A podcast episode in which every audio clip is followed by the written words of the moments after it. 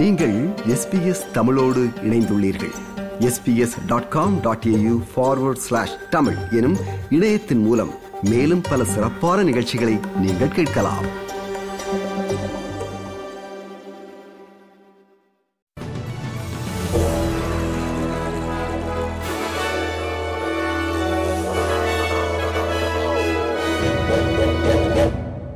நேர்களுக்கு வணக்கம். இன்று ஜனவரி மாதம் இருபத்தி ஆறாம் தேதி வெள்ளிக்கிழமை.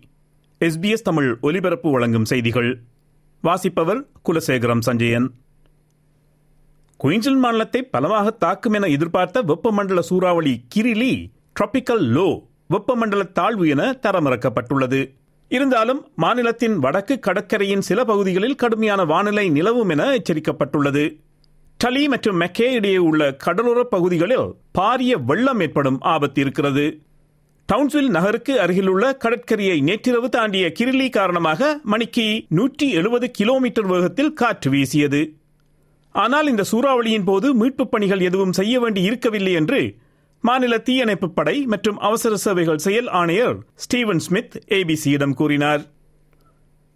இதேவேளை நாட்டின் கிழக்கு பகுதி முழுவதும் வெப்ப அலை நிலைமைகள் தொடரும் என்றும் வார இறுதியில் குளிர்ந்த காற்று நிவாரணம் வழங்கும் என்றும் வானிலை ஆய்வு மையம் கூறுகிறது.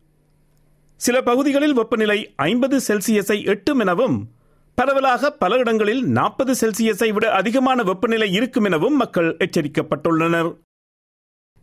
இந்த ஆண்டிற்கான ஆஸ்திரேலியன் லோக்கல் ஹீரோ என்ற விருதை டைனோசார்கள் குறித்த அருங்காட்சியம் ஒன்றை நடத்தி வரும் டேவிட் எலியட் பெற்றார். ஆயிரத்தி தொள்ளாயிரத்தி தொன்னூற்றி ஒன்பதாம் ஆண்டில் அவர் வழமை போல செம்மறியாடுகளை மேய்த்துக் கொண்டிருந்த வேளை டைனோசர் புதை படிவங்களை கண்டுபிடித்தார்.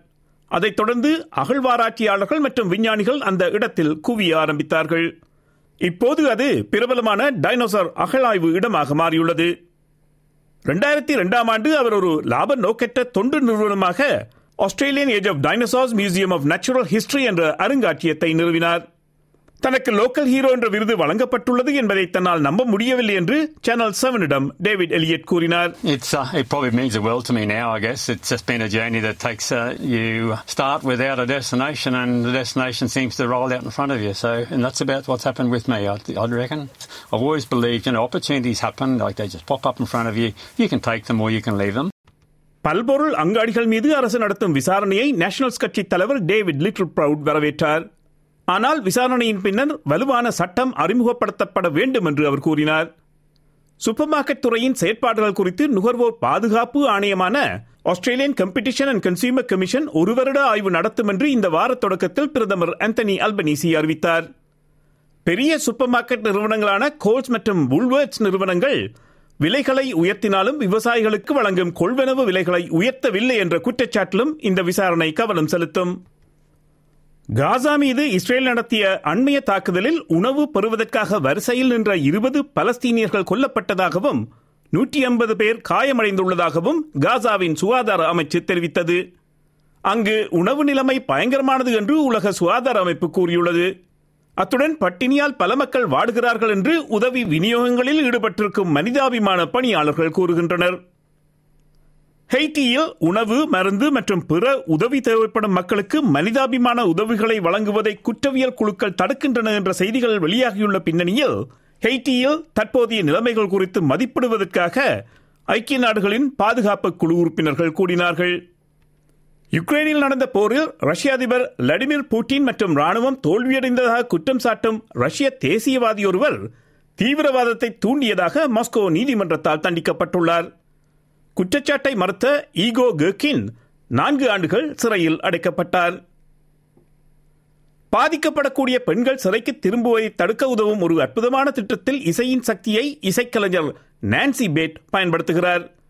அவர் வழிகாட்டிய சில பெண்கள் இன்று அடிலை நகரில் நடக்கும் ஆஸ்திரேலிய தின நிகழ்வில் பல்லாயிரக்கணக்கான மக்களுக்கு முன்பாட இருக்கிறார்கள். பூர்வீக குடிமக்களின் கருத்துக்களை கேட்டறிய இண்டிஜினஸ் வாய்ஸ் டு பார்லிமெண்ட் என்ற கட்டமைப்பு உருவாகுவதற்கான கருத்து வாக்கெடுப்பு தோல்வியடைந்த உடனேயே ஆஸ்திரேலிய தின நிகழ்வில் பாடுவது தனக்கு மிக கடினமாக இருந்தாலும் அந்த நிகழ்ச்சியில் பெண் கைதிகளின் குரலை உயர்த்த முடியும் என்பது நம்பிக்கை தருகிறது என்று நான்சி பேட் கூறினார் Every Australian woman is vulnerable to incarceration. One sliding door moment, violence in the home that you've you know reacted to, drug and alcohol addiction. இத்துடன் எஸ்பிஎஸ் தமிழ் ஒலிபரப்பு வழங்கிய செய்திகள் நிறைவு பெறுகின்றன.